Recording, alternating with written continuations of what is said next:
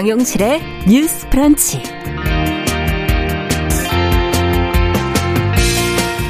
안녕하십니까 정용실입니다. K-팝의 위상이 세계로 뻗어나가고 있습니다. 아, 그만큼 팬덤의 영향력도 커지고 있는데요. 좋아하는 아티스트에 대한 비판을 폭력적인 방식으로 반박하는 팬덤의 사이버 불링이 문제도 되고 있죠. 자, 왜 이런 현상이 나타나고 또 그 양상은 어떤 모습인지 자, 주간 똑똑똑에서 같이 이야기해 보겠습니다.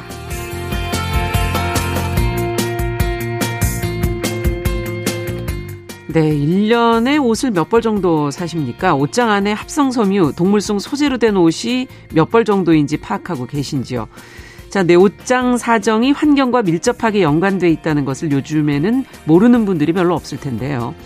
패션과 환경의 관계에 대한 고민, 또 더 나은 방식으로 생산하고 소비하려는 노력 없이는 세계가 지속되기가 어렵습니다.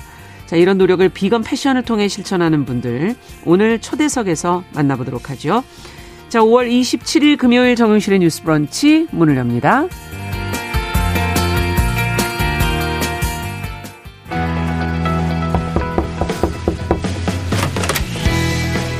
청년 여성의 눈으로 세상을 봅니다. 정용실의 뉴스 브런치 주간 똑똑똑. 네, 금요일의 첫 코너 주간 똑똑똑 시작을 하겠습니다. 다양한 주제에 대해서 여성과 청소년의 관점, 생각을 또 들어보는 그런 시간이죠. 자, 오늘도 두 분 자리해 주셨어요. 계간홀로 이진송 편집장 안녕하세요. 안녕하세요. 네, 그리고 청소년 페미니스트 네트워크 위티의 최유경 활동가 안녕하세요. 안녕하세요. 자, 오늘 얘기 나눌 주제는 이 케이팝 팬덤의 사이버 불링 얘기를 좀 해볼까 합니다. 음. 뭐 이, 게뭐 문제가 되고 있다는 얘기는 좀 꽤 오래전부터 보도해서 본 적이 있는 것 같은데 저는 근데 아직은 뭐 지금 나이가 많다고 팬덤을 하고 있지 않아서 그런지 어떤 방식으로 하는 것인지 음. 또 정말 대상은 그러면 어떻게 되는 것인지 이런 게 참 궁금해요. 네. 두 분이 알고 계시는 사례를 가지고 좀 얘기를 해볼까요? 아, 네. 음. 일단은 사이버 불링이라고 하면은 온라인 괴롭힘이라는 뜻이고요. 네. 이제 댓글이나 메시지 등을 통해서 이제 지속적으로 반복적으로 그 사람에게 되게 괴롭히는 행위를 음. 말을 해요. 예를 들면 어떤 글을 올렸을 때 그 글에 여러 사람들이 몰려가서 이제 욕설을 하거나 아. 비난을 하는 등의 행위를 말을 하는데요. 네. 사실 팬덤의 사이버 불링이 최근에 갑자기 심해졌다기보다는 어, 소위 말하는 아이돌 1세대 때, 90년대 때부터 좀 유구하게 이어져 온 거기도 해요. 그 당시에는 야, 온라인보다는 네 온라인보다는 오프라인이어서 이제 오프라인 폭력이 심해서 뭐 객석에서 욕을 한다거나 음. X자를 만든다거나 응원봉에 불을 끈다거나 하는 등의 괴롭힘이 있었는데 최근에는 이제 온라인 위주 활동이 아. 되다 보니까 음.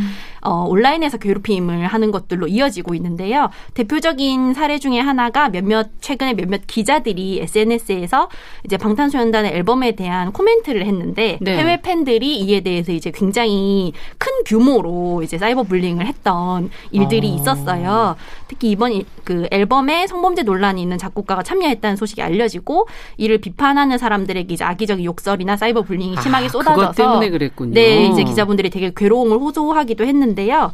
어, 이런 경우에는 사이버 불링은 요즘에는 대상을 가리지 않고 음. 어. 언론사에 있든 뭐 네, 기자라던가 아니면 같은 팬들 그리고 뭐 심지어 같은 멤버에게도 아. 가리지 않고 좀 가해지고 있는 양상입니다. 음. 아 그렇군요. 그러면 최경 활동가께서는 언제 경험을 갖고 계세요? 네, 아마 사실은 저도 막 이렇게 팬덤 팬 활동을 이렇게 막 활발하게 엄청나게 하지는 음. 않아서 나이에 불문하고 잘 모르지만 네. 사실은 팬덤 내 사이버블링이 좀 사회적 문제로서 등장했던 것은 한 16년도 17년도쯤이었던 음. 것 같은데요.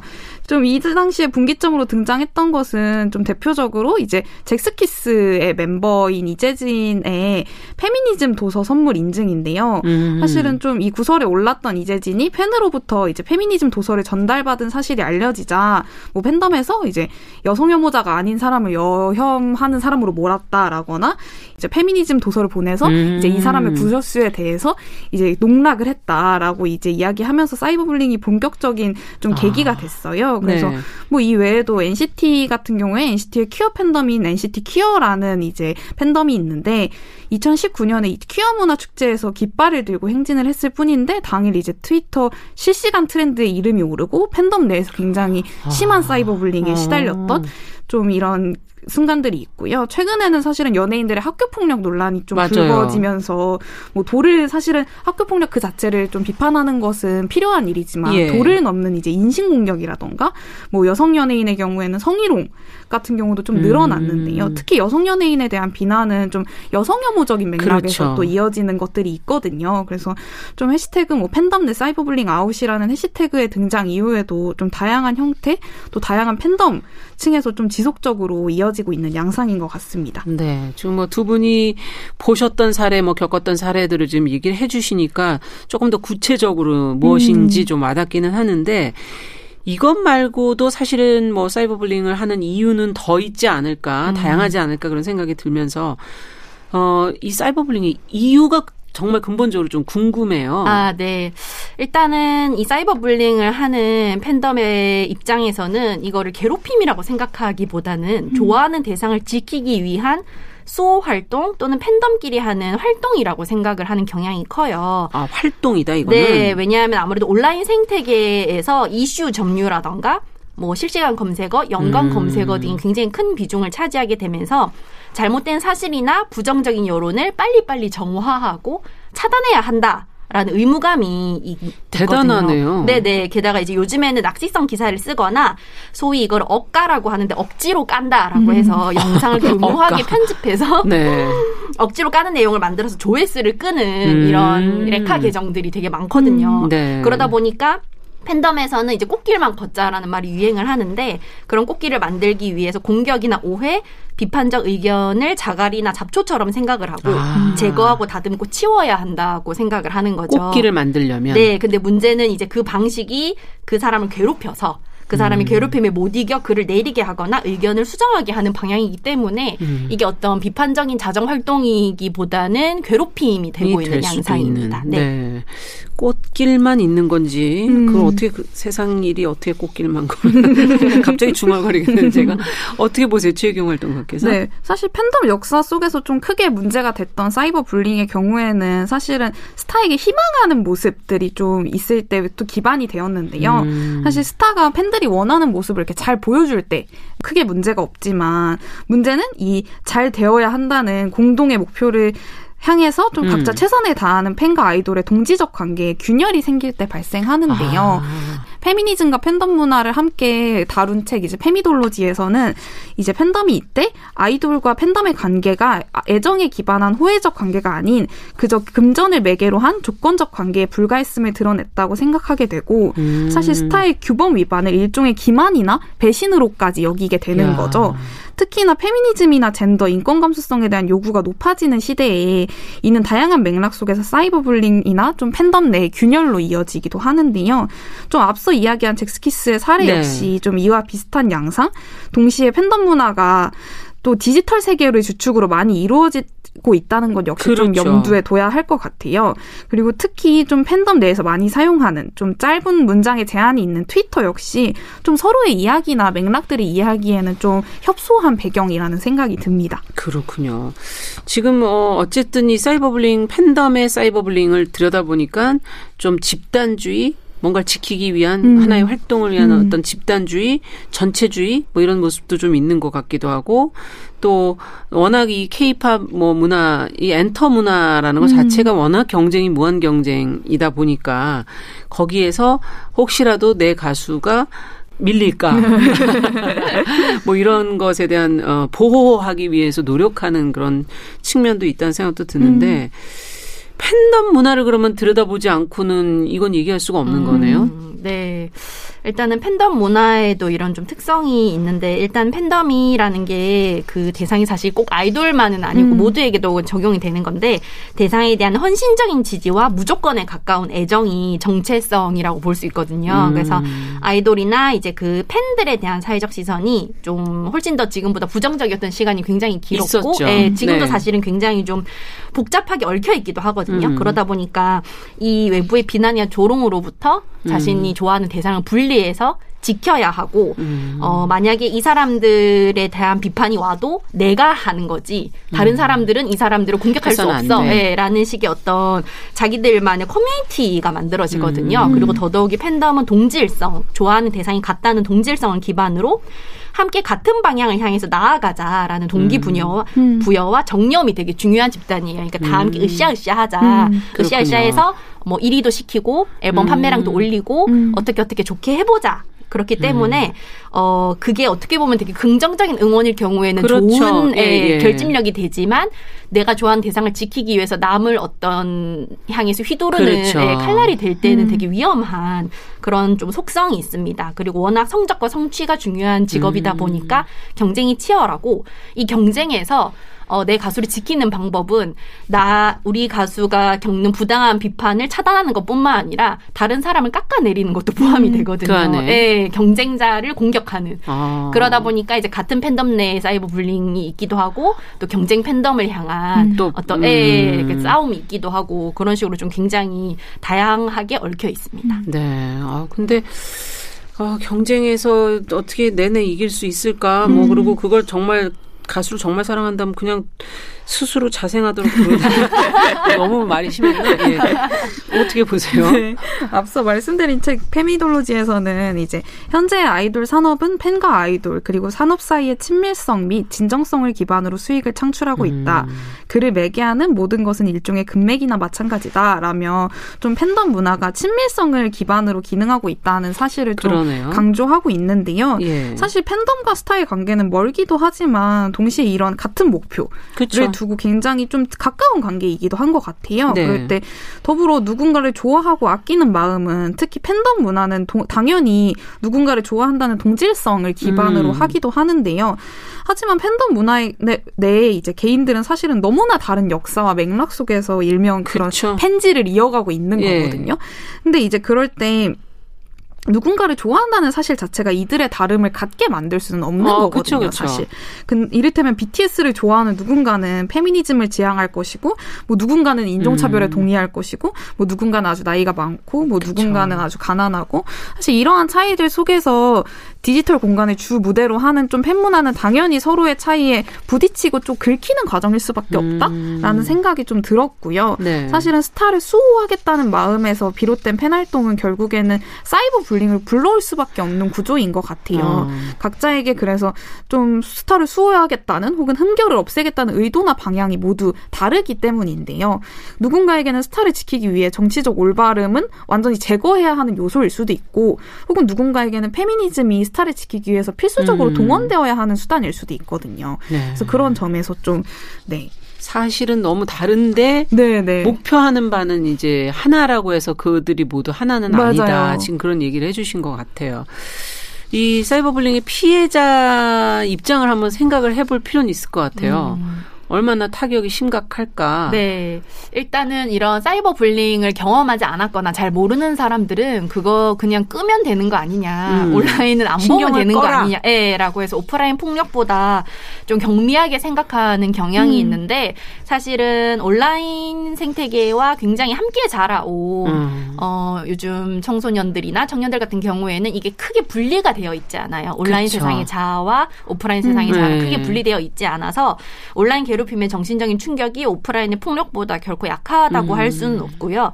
이 사람이 잘못을 했으니 정의 구현을 위해서 마음껏 때려도 좋다라는 신호가 음. 켜지면 이제 폭격이 시작되는데 한, 사, 한 사람이 한두 마디씩만 얹어도 그쵸, 워낙 다수다 뭐 보니까 예, 그 폭력의 규모가 굉장히 커지거든요. 예. 그리고 오프라인 폭력 같은 경우에는 물리적인 한계가 있지만 참여할 수 있는 음. 인원이 온라인 같은 경우는 그게 없기 때문에 음. 팬덤의 경우는 청소년도 많은데 사소한 실수나 혼잣말 실언 음. 이런 것들이 끌어올려지면은 어마어마한 규모의 비난을 받고 좀 정신적으로 많이 무너진 상태에서 음. 자필 사과문을 써서 올리는 경우가 음. 있기도 하거든요. 자필 사과문. 네 그런 걸 보면 아, 연예인들이 예전에 음. 네 예. 그래서 지금 아, 어. 아 이분이 이 온라인 괴롭힘 때문에 지금 굉장히 정신적으로 몰려 있는 상태구나라는 음. 거를 볼 수 있는 사례도 많기 때문에 네. 이것도 사실은 좀 많이 문제가 심각한 사안이라고 음. 볼수 있습니다. 야 그렇군요.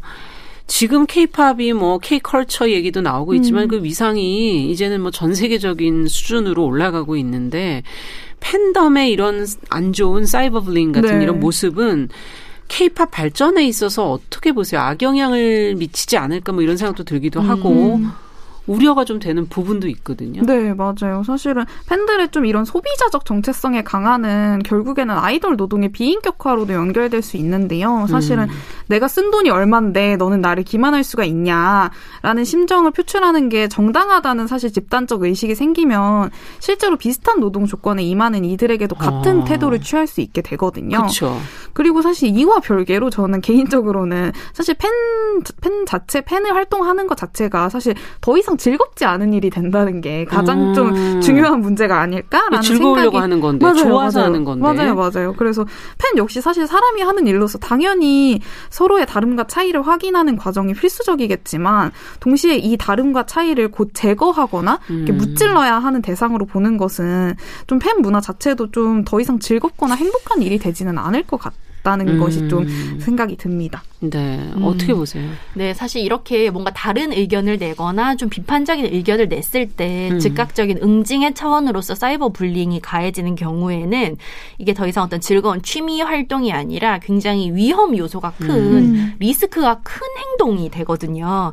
그래서 어떤 사내 개선보다는 조용한 무마를 원하고 음. 혹은 분란을 일으킨 사람을 제거하는 방식으로 음. 이 커뮤니티를 이어가는 것 들이 지속될 경우에는 이런 팬덤 내 억압적인 분위기 때문에 점점 더 이제 많은 팬들이 아이돌에 대한 어떤 애정이나 정치적 올바름을 지향하는 게 힘들어지기도 하고 네. 또 본인의 의견이 다수와 다를 때 그거를 침묵하는 게 훨씬 낫다는 걸 학습하게 되는 음, 결과로 그렇죠. 이어지거든요. 네. 근데 이런 것들은 특히 이제 문화예술 사업에서 다양한 어떤 향유자들의 어, 코멘트나 이런 의견들을 음. 어, 차단할 수 있다는 점에서 사실 되게 위험한 음. 일이에요. 무엇보다 이제 창조적 이고 음. 다양하고 풍부한 피드백이 필요한 작업이라는 점에서 그래서 이게 팬덤의 일원으로서 아이돌에 대한 정보를 공유하고 즐기기를 원하는 사람이 이런 사이버 불링을 겪거나 지켜보면서 위축이 되고 점차 수능하게 되면 이 음. 폭력은 점점 더 이제 음. 반복되고 강해지는 그런 음. 양상 악순환에 빠지기 때문에 이 점이 지금 좀 많이 우려스러운 지점입니다. 참 음. 문화라는 장르하고 이런 어, 침묵은 너무 안 어울리는 분야라는 생각도 들고 네네. 네. 여긴 정말 자유롭게 의사가 표명되고 그래야 음. 창의성이 더 올라가는 분야인데 네 그걸 억압하게 되는 그런 역효과, 음. 아, 악영향 이런 걸 미칠 수 있다 지금 그런 지적도 음. 해주신 건데 자 문제가 있어요 이 괴롭힘. 음. 하지만 또 이런 이유로 여성 청소년 비중이 높은 케이팝 팬덤 자체를 그러면 음. 이거 문제 아니냐 이 봐라 음. 팬덤 하고 전체를 지금 또 비난하거나 음. 혐오하는 그런 시선들도 지금 좀 일부 있거든요. 이거는 어떻게 보십니까? 사실 애초에 좀 팬 문화 자체가 되게 비하되는 사회적 정서가 좀 큰 것 같은데요. 말씀해주신 대로 막 빠순이라는 말의 대중화처럼 사실 어린 여성이 누군가 음. 무언가를 좋아하거나 소비하는 것은 늘 소비자로서의 권리나 대중문화로서 인정되지 않았던 역사가 길거든요. 네. 그리고 사실 이렇게 인정되지 않은 역사 속에서 팬덤 문화에서는 굉장히 미디어에 대한 의한 왜곡이라던가 뭐 음. 인권 침해, 노동력 착취 등의 되게 다양한 문제들이 일어났었어요. 음. 뭐 이를테면 아이돌 그룹 엑소의 멤버 수호가 출연한 드라마에서는 이제 엑스트라로 팬 200여 명을 모집을 야. 했는데 팬들은 현장에서 스태프의 협박성 발언이나 무례한 태도에 시달리면서 사실 17, 아. 17시간의 촬영장에서 보냈는데 사실은 한 푼도 받지 못하고 이와 동일한 노동을 했던 어떤 다른 엑스트라들은 이제 보수를 지급받아서 아, 그쵸. 굉장히 원래 엑스트라 비용이 있거든요. 그렇죠. 네. 예. 근데 이제 팬이라는 이유로 어떤 보수를 지급받지 아. 못한 거죠. 그래서 이래서 논란이 됐었고 그리고 굉장히 많은 가수군이 출연하는 또 아실 법한 서울 서울 가요대상이 무보수 스텝을 모집했다가 굉장히 좀 논란이 되어서 어. 철회했던 어떤 역사들이 있습니다. 네. 이들은 그냥 부르면 와줄 것이다. 그렇죠. 이렇게 생각을 네, 하는 네. 거군요. 볼모처럼. 음. 네, 네. 이렇게 좀 무급 노동이 가능한 존재로 보고 음. 굉장히 멸시하는 그런 시선은 굉장히 오래됐는데 음. 이게 사실 지금의 팬덤은 더 이상 청소년이라고 하는 어린 여성들로만 구성된 것은 아니고 굉장히 연령대가 다양하단 아, 말이에요. 예. 그런데도 여전히 팬덤 하면 어린 여성 혹은 생각 없이 자신의 우상을 지키기 위해서 이성을 음. 잃고 덤벼드는 우매한 음. 존재 등으로 비하하는 시선이 음. 여전히 있습니다. 팬덤 문화를 바라보는 시선 자체가 차별적으로 구성되어 있다 보니까 이 안에서 이루어지는 여러 가지 뭐 사이버 불링이나 차별적인 양상들을 좀더 이야기하기 어려워지는 면도 있어요. 음. 더더욱 안 좋은 음. 이야기를 듣게 될까봐. 근데 중요한 것은 이들이 팬덤이라는 고립된 세계에서만 사는 게 아니라 팬덤 정체성을 갖고 있는 우리 사회의 또 다른 시민이라는 사실이거든요. 음, 그래서 그렇죠. 네, 그래서 사실은 이들이 자행하는 폭력, 나와 의견이 다른 이를 고립시키고 괴롭히는 폭력의 구조를 어디서 배우고 학습했는가? 어떤 사회가 폭력을 용인하고 부추기는지 이거를 좀 근본적으로 고민을 해봐야 돼요. 음. 예를 들면은 어 팬덤이 나이든 팬을 공격하고 멸시하는 표현으로 대뜸이 이제 다짜고짜 아줌마라고 부른다던가 예, 나이든 티가 난다, 예, 나이든 티가 난다라는 멸시적인 표현으로 음. 쓰는 말들이 있는데 음. 이런 것들이 바로 우리 사회가 어, 오랫동안 나이든 여성을 얼마나 멸시해. 왔고 예, 음, 멸시의 네. 표현으로 이 표현을 써도 된다라고 가르쳐 음. 주었기 때문에 팬덤 내부에서 이루어지는 사이버 불링의 현실의 폭력이 그대로 고스란히 음. 반영이 되기도 하는 음. 것들이거든요. 네. 그렇기 때문에 이들이 그냥 생각 없이 어린 여성이고 그렇기 때문에 이런 짓을 한다가 아니라 우리 사회에 만연한 폭력의 구조, 다른 의견을 제거하고 음. 지우고 억압하는 문화가 팬덤의 좀 이렇게 다르게 예, 드러날 뿐이다라는 음. 거를 좀 문제 핵심으로 생각해 봐야 될 것 같습니다. 음. 네. 그걸 또 이렇게 잘 되기 위해서 또 얘기 안 하는 것도 문제고 네. 또 그걸 너무 우매하게만 바라보는 음. 것도 문제고. 네.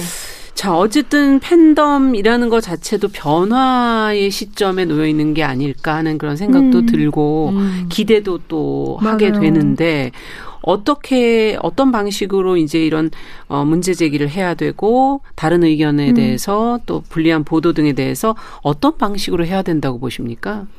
어, 사실 팬덤 내 사이버블링이 많은 지점에서 사실 연예인에게 요구되는 어떤 젠더, 인권 감수성으로부터 시작한다는 것을 생각해 봤을 때 좀 이렇게 요구되는 움직임 자체는 유의미하게 평가되어야 한다고 좀 느끼는 것 같아요. 뭐 이를테면 우주소녀 제노포빅 발언 아카이브 계정이라는 것이 있는데 네. 이제 해당 그룹의 멤버들이 외국인 멤버의 어눌한 한국어를 흉내내면서 이를 유머로 소비하는 것은 아. 일종의 인종차별이다라고 이제 이 계정에서 좀 이야기를 한 것인데요. 네. 그리고 또한 이제 방탄소년단 여성 혐오 투입 공론화 개정은 이제 방탄소년단의 여성 혐오적 발언과 뭐 가사 등을 지지해, 지적해서 이제 소속사로부터 사과문을 받아내기도 했거든요. 이런 예. 좀 유의미한 움직임들이 이어지고 있고 또한 또 팬들의 이런 조공 문화 그러니까 갖다 팬들, 뭐 바치는 네. 거뭐 도시락이라든가 뭐 네, 바치는 건 예, 뭐. 아니지만 선물하는 것 네. 선물하는 조공이라는 의미가 원래 아, 그런 거라서 예. 어. 그래서 이 조공 문화는 또 음. 여성 단체나 아동 단체를 후원하는 아. 방향으로도 또 이어지고 있거든요. 그래서 긍정적으로 네, 네, 네. 그래서 이런 긍정적 효과들이 또 있을 때 좀 이런 팬들 팬 문화 자체를 또 부정적으로 편화하는 그러네요. 시선들에 대해서 고민해 볼 필요가 있다고 좀 느끼는 것 같습니다. 네. 음. 정말 제대로 된 문제 제기들도 있는 거 군요. 네. 네. 네. 엔터테인먼트 산업 자체가 팬들에게 소위 과몰입이라고 하는 여기에 모든 것을 쏟아내고 자신의 일처럼 덤벼들어서 불태우기를 요구하는데요. 음. 그로 인해서 이런 사이버 불링도 발생을 음. 한다고 봅니다. 그렇기 음. 때문에 좀 어렵겠지만 어, 공연 예술 제공자와 어, 음. 향유자로서의 관계 선을 좀 지키고 내가 그 사람이 받는 모든 부정적인 반응을 컨트롤 해줄 수 없다는 거. 를 좀 잘 음, 인지하고 음. 이 선을 좀 지키는 게 모든 분야의 팬이자 서포터를 자처하는 사람들에게 필요한 감각이라고 음. 생각합니다. 네, 정말 그래요. 부정적인 반응을 어떻게 다 통제하고 음. 컨트롤하고 할 수 있겠습니까? 음. 그 좀 자연스러운 거 아닌가요? 그런 맞아요. 것들이. 예. 앞으로 팬덤의 자정과 변화를 또 기대하면서 두 분의 기대를 같이 들어봤습니다. 오늘 주간 똑똑똑 이 케이팝 팬덤의 cyberbullying 문제 저희가 좀 그 양상과 문제점 어, 앞으로 변해야 될 방향까지 짚어봤습니다. 청소년 페미니스트 네트워크 위티의 최유경 활동가 또 계간홀로의 이진송 편집장 두 분과 이야기 나눠봤습니다. 말씀 잘 들었습니다. 감사합니다. 감사합니다. 네, 정용실의 뉴스 브런치 1부 마치고요. 잠시 후에 돌아오겠습니다. 11시 30분부터는 일부 지역국에서는 해당 지역 방송 보내드립니다.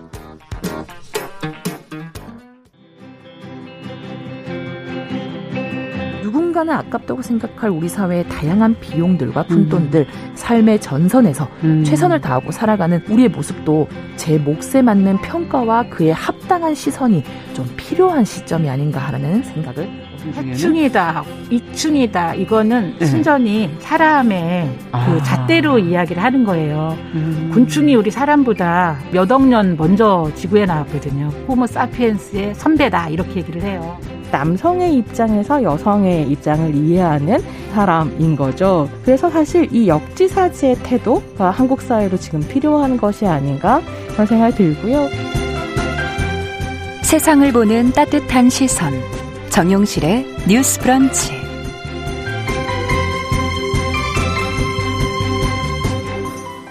네, 정용실의 뉴스 브런치 듣고 계신 지금 시각 11시 31분입니다. 자, 저희가 금요일에는 다양한 분야에서 활동하는 여성들 만나고 있습니다. 어, 패스트 패션이 지금 뭐 시장을 주도하면서 너무 옷이 쉽게 버려지게 되는 것 같아요. 이 옷들은 도대체 다 어디로 가는 걸까요? 또 동물의 생명을 빼앗아서 만드는 옷들, 환경에 얼마나 악영향을 미치는 걸까요? 자, 기후 위기를 피부로 느끼게 되면서 이제 옷도 윤리적으로 생산하고 소비해야 된다 하는 인식이 전과 달리 확산이 되고 있습니다. 자, 그래서 이런 문제의식으로 비건 패션 브랜드를 만들고 대안을 이야기하는 분들 오늘 초대석에서 모셔봤습니다. 얼마 전에 지구를 살리는 옷장이라는 책이 출간이 됐거든요. 이와 함께 어, 이 같이 쓰셨어요. 박진영 신하나 대표 두 분 모셨습니다. 안녕하십니까? 네, 안녕하세요. 반갑습니다. 반갑습니다. 네. 비건이라는 용어를 최근에 방송에서 저희가 참 많이 쓰게 아, 되는데 네.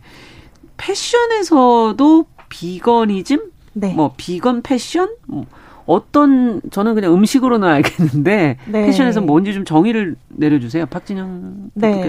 네. 사실 비거니즘이라는 거는 어 동물을 음식이나 음. 소재가 아니라 음. 재료가 음. 아니라 일단 생명이라는 인식을 가지고 먹는 것뿐만이 아니라 내 삶 전반에서 동물을 아. 죽이거나 착취한 어 제품을 사용하지 않고 또 네. 동물원 같은 거를 보이콧하는 것도 하나의 방법일 수 있고요. 예. 그런 걸 실천하는 실천 철학이라고 볼 수가 있어요. 그래서 아. 비건들이 먹는 것뿐만이 아니고 생활 속에서 또 많은 음. 실천을 하고 있습니다. 그게 비건이즘이다. 하나의 네, 철학이다. 네, 네.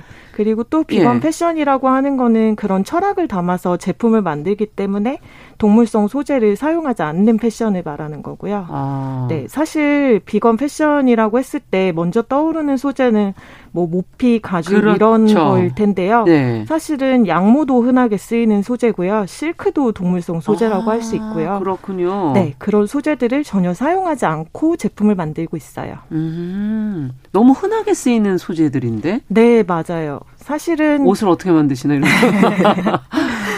네. 아. 그래서 뭐 저희는 식물성 소재도 많이 사용을 하고 있고 예. 또 합성 소재도 사용을 하고 있어요. 근데 네. 좀 친환경 소재를 많이 사용을 하려고 노력을 하는 편입니다. 식물성 소재라고 뭐 그러면 흔하게 면 아, 마. 면? 네, 면에서 생각하시면 될 것 같아요. 마? 마, 아, 네, 예전에 맞아요. 저희가 입던 소재들이군요. 네, 그냥, 예. 네. 아, 그렇군요.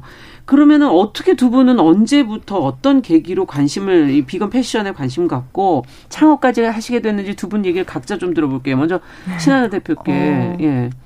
사실 저희가 기존에 패션 브랜드에서 만났었는데 그때는 음. 이미 그 박진영 음. 씨가 비건이즘을 실천을 하고 있었고 저는 그때는 아니었어요. 근데 제가 아. 어느 날 2017년에 어느 날 갑자기 이제 비건이즘을 실천해야겠다는 그런 거를 생각을 해서 예.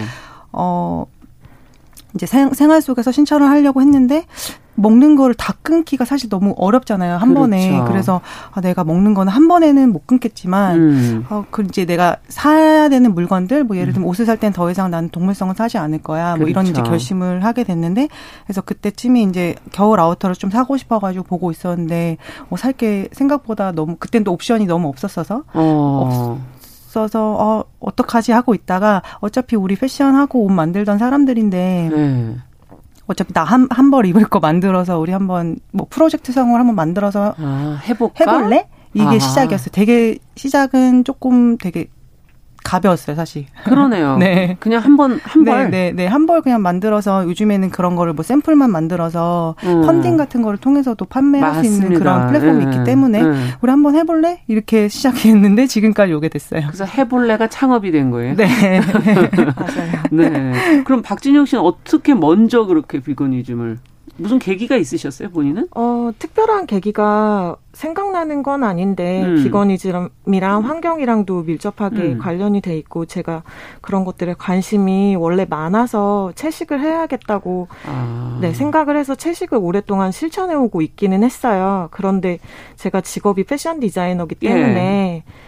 어, 먹는 거는 제가 채식을 제 마음대로 할 수 있지만 회사에서 일을 하면서 동물성 소재를 사용하지 않기가 너무 힘들더라고요. 그래서 그렇죠. 특히 겨울 제, 옷 맞아요. 제품은. 네, 맞아요. 네. 그래서 뭐 일은 일이니까 그냥 동물성 소재를 사용해서 음. 디자인을 하고 제품을 만들고 하고 있었는데 같이 일하던 회사를 뭐 비슷한 시기에 음. 같이 그만두게 되고 신하나 씨의 제안으로 브랜드를 시작하면서 제가 지금까지 실천할 수 있는 거를 너무 오랫동안 음. 미뤄왔구나라는 걸 그때 알게 됐어요. 아. 네, 그래서 이제 동물성 소재를 저도 그때부터도 입지도 않고 만들지도 않고 그렇게 아, 하고 있습니다. 그렇군요. 그러니까 이게 하나의 철학으로 모든 삶 안에서의 어떤 실천이 비거니즘이 네, 되는 네, 거군요. 네. 네. 디자이너 분들은 특히 좀 다른 분들보다 더 힘드시겠구나. 어, 네. 맞아요. 약간 내가 직업 윤리가와 음. 내 생활 실천이 그렇죠. 너무 이렇게 상반되는 수가 있으니까 네. 네. 갈등이 좀 수도 네. 있고. 근데 이제 2019년쯤에 두 분이 하신 인터뷰를 보니까 네. 이 친환경이라는 측면보다는 동물 보호 네. 쪽에 조금 더 방점이 있으신 것 같던데 네. 지금은 어떠십니까 두 분이? 아 저희가 이렇게 말을 한 거는 저희가 음. 비건이고 사실 많은 친환경 브랜드들이 동물성 소재를 그냥 사용하는 경우가 굉장히 많아요. 그러면 친환경의 의미는 뭡니까 그렇게 했을 땐? 어 동물성 아 동물성은 쓰지만 어 그러면은 뭐 예를 뭐 들면 오가닉 코튼으로 제품 만든다던가 아니면 아. 동물성이어도 뭐 호주 뭐 호주 양모를 사, 어, 윤리적으로 채취한, 채취한 양모만 사용한다던가 약간 아, 이런 식의 네. 좀 네, 약하게 가는 있어요. 거군요. 네. 네. 비건에 비해서는. 네, 맞아요. 그래서 음. 그게 비건이즘이랑은 또 완전히 같은 개념은 아니기 때문에 연결은 음. 돼 있지만 그래서 저희는 동물을 착취하지 않는 것을 가장 첫 번째 가치로 둔다는 얘기고요. 아. 저희 브랜드를 시작할 때부터 친환경 제품을 만드는 거에 대해서 그리고 저희가 어, 불필요한 뭐 포장이라든지 그런 쓰레기를 어. 남기지 않고 또 재고를 너무 많이 만들지 않고 그런 것들에 대해서는 처음부터 고민을 하고 있었어요. 아, 그렇군요. 네. 동물보호 얘기가 나왔으니까 뭐 질문을 좀 드려보자면 뭐 네. 최근에 책 내신 것 안에서 보니 동물성 소재가 윤리적인 문제뿐만 아니라 환경적으로도 좋지 않다. 이제 저희 이제 윤리적으로 그걸 생각해 네. 하고 있거든요. 맞아요. 동물 보호의 문제는 요건 좀 설명을 해 주셔야 되지 않겠습니까? 어, 왜 보통 동물성 소재라고 하면 천연이라는 수식어가 있잖아요. 그 그래서 그 자연에서 네, 그래서 그래서 그게 네. 자연이라는 인식인데 우리가 예. 모두 아, 알다시피 죽은 동물의 피부는 바로 부패를 시작하기 때문에 절대 소재로 사용할 수가 없어요. 아. 그렇죠.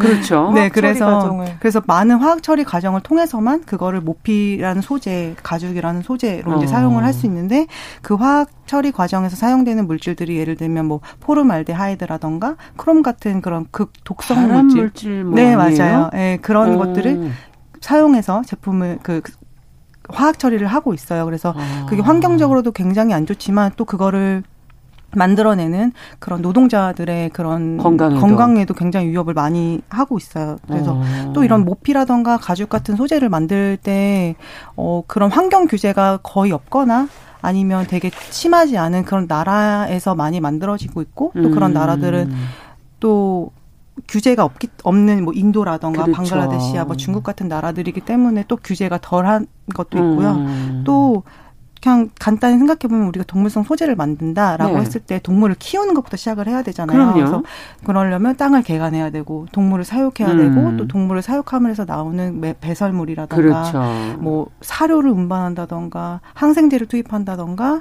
뭐 이런 일련의 모든 과정들 음. 도사를 하고 가공을 하고 운반을 하는 이런 모든 과정에서 음. 에너지가 엄청난 에너지를 사용할 수밖에 없고 또 거기서 아. 나오는 또 환경적인 부정 아, 환경에 부정적인 영향을 끼칠 수밖에 없기 때문에 그렇겠네요. 네, 그런 그래서 저희도 사실 브랜드를 시작할 때 어 그래도 우리가 동물성 소재를 사용하진 않지만 뭐 합성 소재를 사용하는 것 자체가 음. 환경에 안 좋다. 너무 이제 플라스틱 소재가 안 좋다라고 아, 아 하니까 아, 예. 좀 저희도 그런 거에 대한 의문이 사실 없지 않았어요. 그래서 예. 그래서 한번 그럼 우리도 한번 공부를 해볼까 해서 음. 공부를 해봤더니 그런 네. 소재에 대한 공부를 따로 네, 또 네. 하셨던 거군요. 네, 네. 왜냐하면 저희도 게 낫나. 네, 네, 맞아요. 그런 어. 거를 해보니 아 이게 동물성 소재가 정말 천연인가라는 의구심이 이제 들기 시작한 거죠. 아 그렇군요. 네.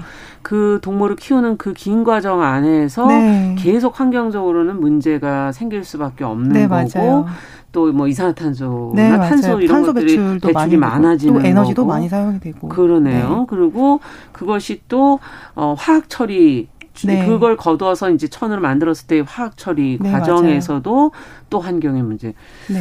야, 이건 생각을 저희가 깊이 안 해봤던 부분이네요. 네. 어, 소재라는 게 그렇구나. 음. 그러면 정말 패션 산업이라는 거, 근데 요즘엔 특히 싸게 빠르게 뭐 가볍게 입을 수 네, 있는 맞아요. 옷들이 네. 너무 많다 보니 저도 옷가게를 이렇게 지나가면 저 많은 옷을 누가 사 입나 맞아요. 이런 생각을 할 때가 있거든요. 네. 환경에 미치는 이거 자체가 옷 자체가 또 생기는 환경에 미치는 영향도 있겠네요. 그렇죠. 그렇죠. 네. 사실 요즘에 흔하게 패스트 패션이라고 하는 음. 어, 브랜드들의 목적은 어, 유행하는 제품을 빠르게 음. 저렴하게 많이 만들어서 많이 판매하는 게 목적이에요. 박리담에 예. 네, 그렇죠. 그래서 물건의 내구성을 중요시한다기보다는 저렴한 원단을 사용을 해서 저렴하게 음. 만드는 게 목적이거든요. 네. 그래서 물건의 수명이 짧은 경우가 굉장히 많고 음. 그렇게 많은 물건을 만들어내는 것 자체도 문제지만 음. 물건의 가격이 그렇게 싸졌을 때 사람들이 이 물건을 구입할 때 그렇게 크게 고민을 하지 않아요 예전처럼 음. 그래서 그 과잉 생산이 또 과잉 소비를 부르고 아. 그런 사이클이 생긴 거거든요. 네. 그래서 패스트 패션 이후로 의류 쓰레기 문제가 굉장히 심각해지고 또 네. 아, 그런. 문제들이 요즘에 최근에 대두가 돼서 패션계에서도 지속 가능한 패션이 무엇인지에 대한 논의를 음. 시작한 상태예요. 그렇군요. 네. 의류 쓰레기 양도 어마어마하죠. 엄청나군요. 그러니까 네. 맞아요. 가격이 싸지면 사람들이 그 소중하게 생각하지 않으면서 맞아요. 빨리빨리 아 그냥 좀 해줬는데 그냥 버려야 되겠네. 음. 예전에는 막 좋은 옷에 대한 우리가 경험이 좀 있으니까 네. 우리가 어떤 좋은 옷이 뭔지를 아는데 요즘엔 좀 그런 경험이 아. 조금 없어지지 않았나 이런 생각을 굉장히 많이 하고 있어요. 그렇군요. 네. 그래서 음. 또 패스트 패션이 저렴한 제품을 많이 만들어내야 되기 때문에 그만큼 이제 소재도 많이 소재 사용도 굉장히 폭발적으로 증가를 했어요. 어. 그래서 특히나 합성 섬유 뭐 폴리에스터라던가 아크릴, 네. 나일론 같은 섬유 그것들 굉장히 저렴하기 때문에 맞아요. 그런 소재 사용을 굉장히 늘어났고 음. 그래서 현재 옷 패션에서 차지하는 그런 합성 섬유의 비율이 한 60% 이상을 차지한다고 아, 해요. 그만큼 음. 조금 많이 문제가 되고 있고 또 우리가 면화라고 하면 네. 면은 뭐 식물성 소재니까 괜찮지 않을까 네. 이런 생각 좀 많이 하잖아요. 그럼요. 근데 또 그거 합성 소재보다는 탄소 배출량은 적을 수는 있겠으나 네. 물 사용의 물 사용의 측면에서 본다면 패션 산업이 세계에서 두 번째로 큰 산업이에요. 그러니까 그만큼 물을 많이 사용하는 아, 패션 산업. 염색을 네. 해야 되고. 염색도 해야 되고. 일단은 모카를 키우는 것 자체에서 물이 너무 많이 들어가요. 아. 그래서 예를 들면 우리가 티셔츠 한 장을 만든다라고 했을 얼마나 때. 얼마나 들어갑니까? 어, 티셔츠 한 장을 만든다라고 했을 때, 어, 사람이 하루에 여덟 잔의 물을 마신다라고 가정을 한다면 티셔츠 한 장에 한 3년 6개월치의 물이 사용이 되고, 청바지는 좀, 청바지는 사실 되게 심각하거든요. 청바지 같은 경우에는 10년치? 이 물을 청바지 한 벌에 들어가는 물의 양이 면이 많이 들어가는 거예요. 네, 그래서 그 아랄해라는 곳이 있는데 거기가 거기에서 예전에 면화 생산을 굉장히 많이 했었는데 네. 지금 크기가 10분의 1 정도로 줄어들었다고 해요. 그 정도로 아. 지금 면화는 그런 좀 물, 물 엄청 네, 물을 엄청 사용하는 그런 문제점을 갖고 있어요. 아니 안 그래도 나중에 좀 물 부족해지면 네, 물 부족 국가 얘기도 계속 하고 있는데 네. 10년치의 물이 청바지 한 이게 들, 그러면 그걸 안 입고 빨리 물을 먹어야 되나? 좀 여러 가지 생각이 진짜 드는데. 또, 네. 아, 그렇군요. 그만큼 또 많이 만들다 보니 재고 문제도 너무 심각해지고 그게 근데 패스트 패션의 문제뿐만이 아니라 요즘에는 막 예전에는 SS, FW 딱 두 개만 나눠서 음. 예를 들면 제품이 출시가 됐다면 요즘에는 뭐 이른 봄, SS 또 여름 아. 컬렉션 중간 중간 너무 네, 중간 중간에 계속 뭐 캡슐, 크루즈 이런 식으로 계속 세분화되면서. 근데 유행 지나서 그 재고들은 또 그쵸 판매가 안 되면 안 버려야 되는 거 네, 아닙니까? 네. 근데 일부는 소각을 할 수 있지만 우리가 탄소 탄소가 많이 발생하잖아요. 소각할 때 그렇기 때문에 또 일부 나머지는 많은 양을 버릴 수밖에 없는 데 또 그런 것들은 그 옷을 만든 저개발 국가에 버려지게 되는 거예요. 거기서 옷 만드느라 고생하고 그 쓰레기 네, 또 그쪽으로 네, 가야 되고. 그래서 왜 가끔씩 패션에 관련된 그런 다큐멘터리를 보면 엄청나게 산처럼 쌓인 그런 옷더미를 본다거나 어. 아니면 뭐 방글라데시에는 옷을 너무 많이 거기 버려서 강이 아예 말라버렸다거나 이런 굉장히 큰 문제를 안고 있는 어. 것도 지금 산업에 굉장히 큰 문제이기도 합니다. 그렇군요. 네. 정말 그걸 모른 채로 그냥 어 막 그냥 편하게 사서 입으면서 값이 싸면 착한 가격이다 뭐 이러고 그랬었는데 네, 착하질 않네. 가만히 들어보니까요. 네? 이거 이걸 제대로 용어 정리도 사실은 좀 제대로 돼야 되는구나 이런 생각도 드는데요.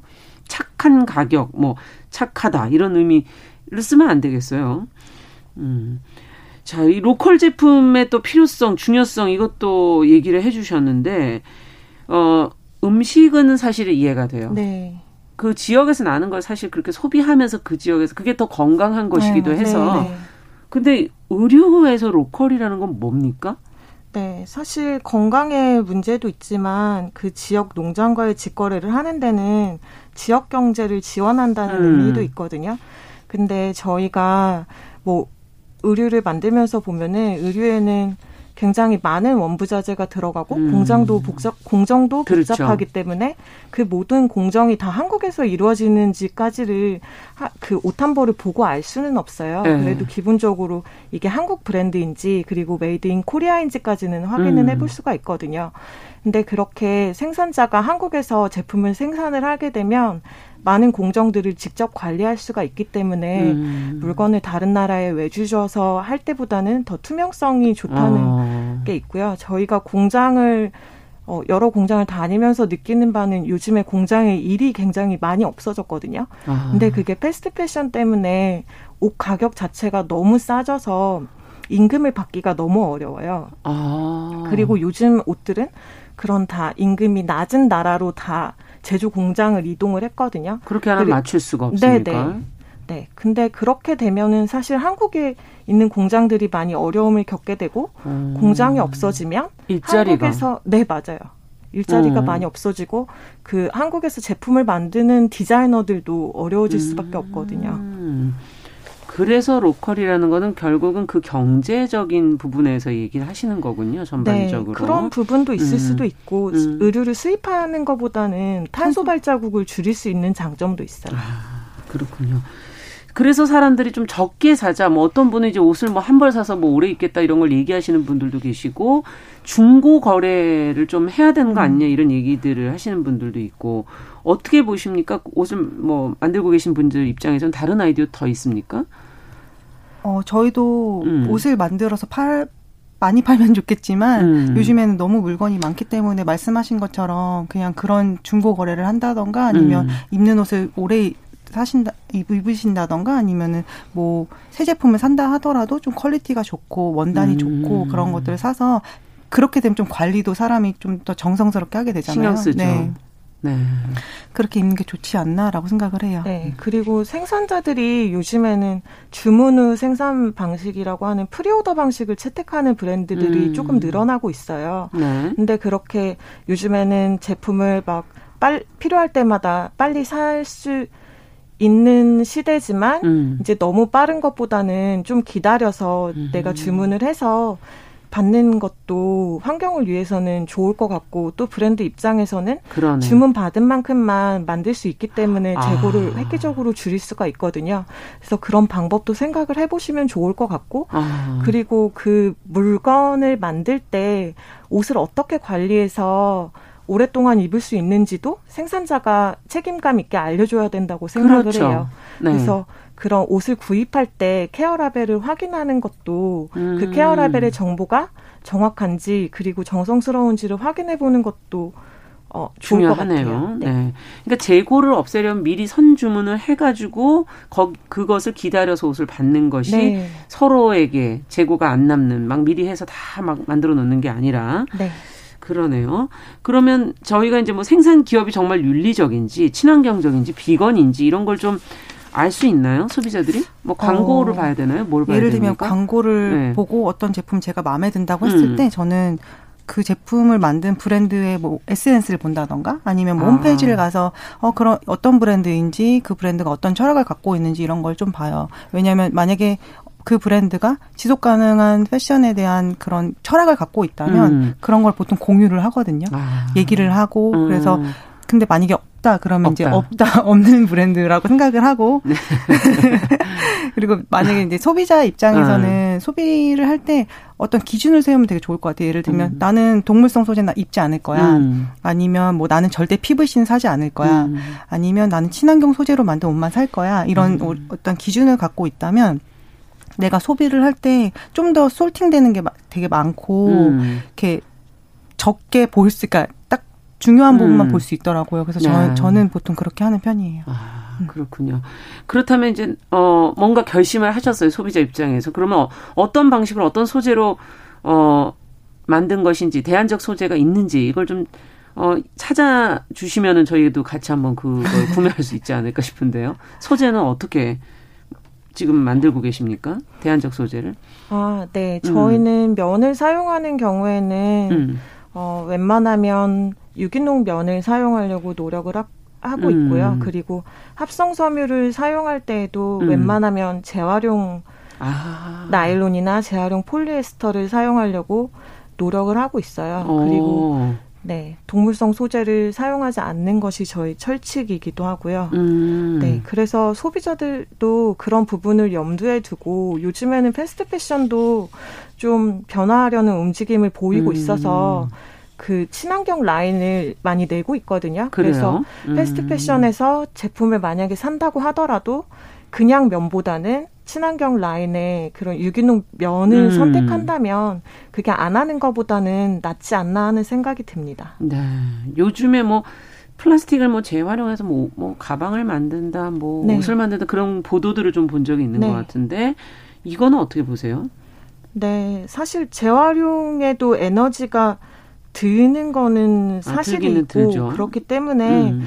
요즘에는 그 재활용 소재가 많다 보니까 재활용에 대해서 엄청 안심하고 계신 분들이 많거든요. 네. 근데 사실 재활용률도 너무 낮고 그리고 그 음. 재활용을 하는 것 이전에 음. 사실은 음. 물건을 덜 만드는 게 제일 중요할 것 같아요. 그래서 음. 재활용이라고 물건을 막 구입하는 게 아니고 또 재활용 그렇군요. 네, 음. 소재라고 해서 물건을 너무 많이 생산하지 않는 게 제일 중요할 것 같습니다. 뭐든지 너무 지나치지 네. 않게 좀 절제를 네. 하는 게 필요하다. 네. 그럼 국내외에서 이런 걸 잘 실천하는 좋은 사례들도 있습니까 주변에? 어, 음. 제가 요즘에 눈여겨보고 있는 그런 브랜드들은 보통 소재 개발에 집중을 하는 그런 기업이나 아. 브랜드들을 많이 보, 그런 데를 좀 좋아하고 제가 예. 눈여겨보고 있는데요. 한 예를 들면 한 브랜드는 런던이랑 뉴욕에 거점을 두고 있는 브랜드가 하나 있는데 거기는 예. 소재 개발 연구실이라는 게 따로 있어요. 그래서 거기에 뭐 과학자라던가 연구원이 상주를 해서 소재를 개발을 하고 있는데 제가 좀 인상 깊게 봤던 거는 보통 거위털, 오리털이 이제 겨울철 네, 패딩 맞아요. 충전재로 많이 사용이 되잖아요. 음. 근데 거기서는 말린 야생화를 가지고 그런 거를 충전재로 이제 개발을 해서 그거로 만든 그 겨울 아우터를 출시한 적이 있었어요. 야생화. 네.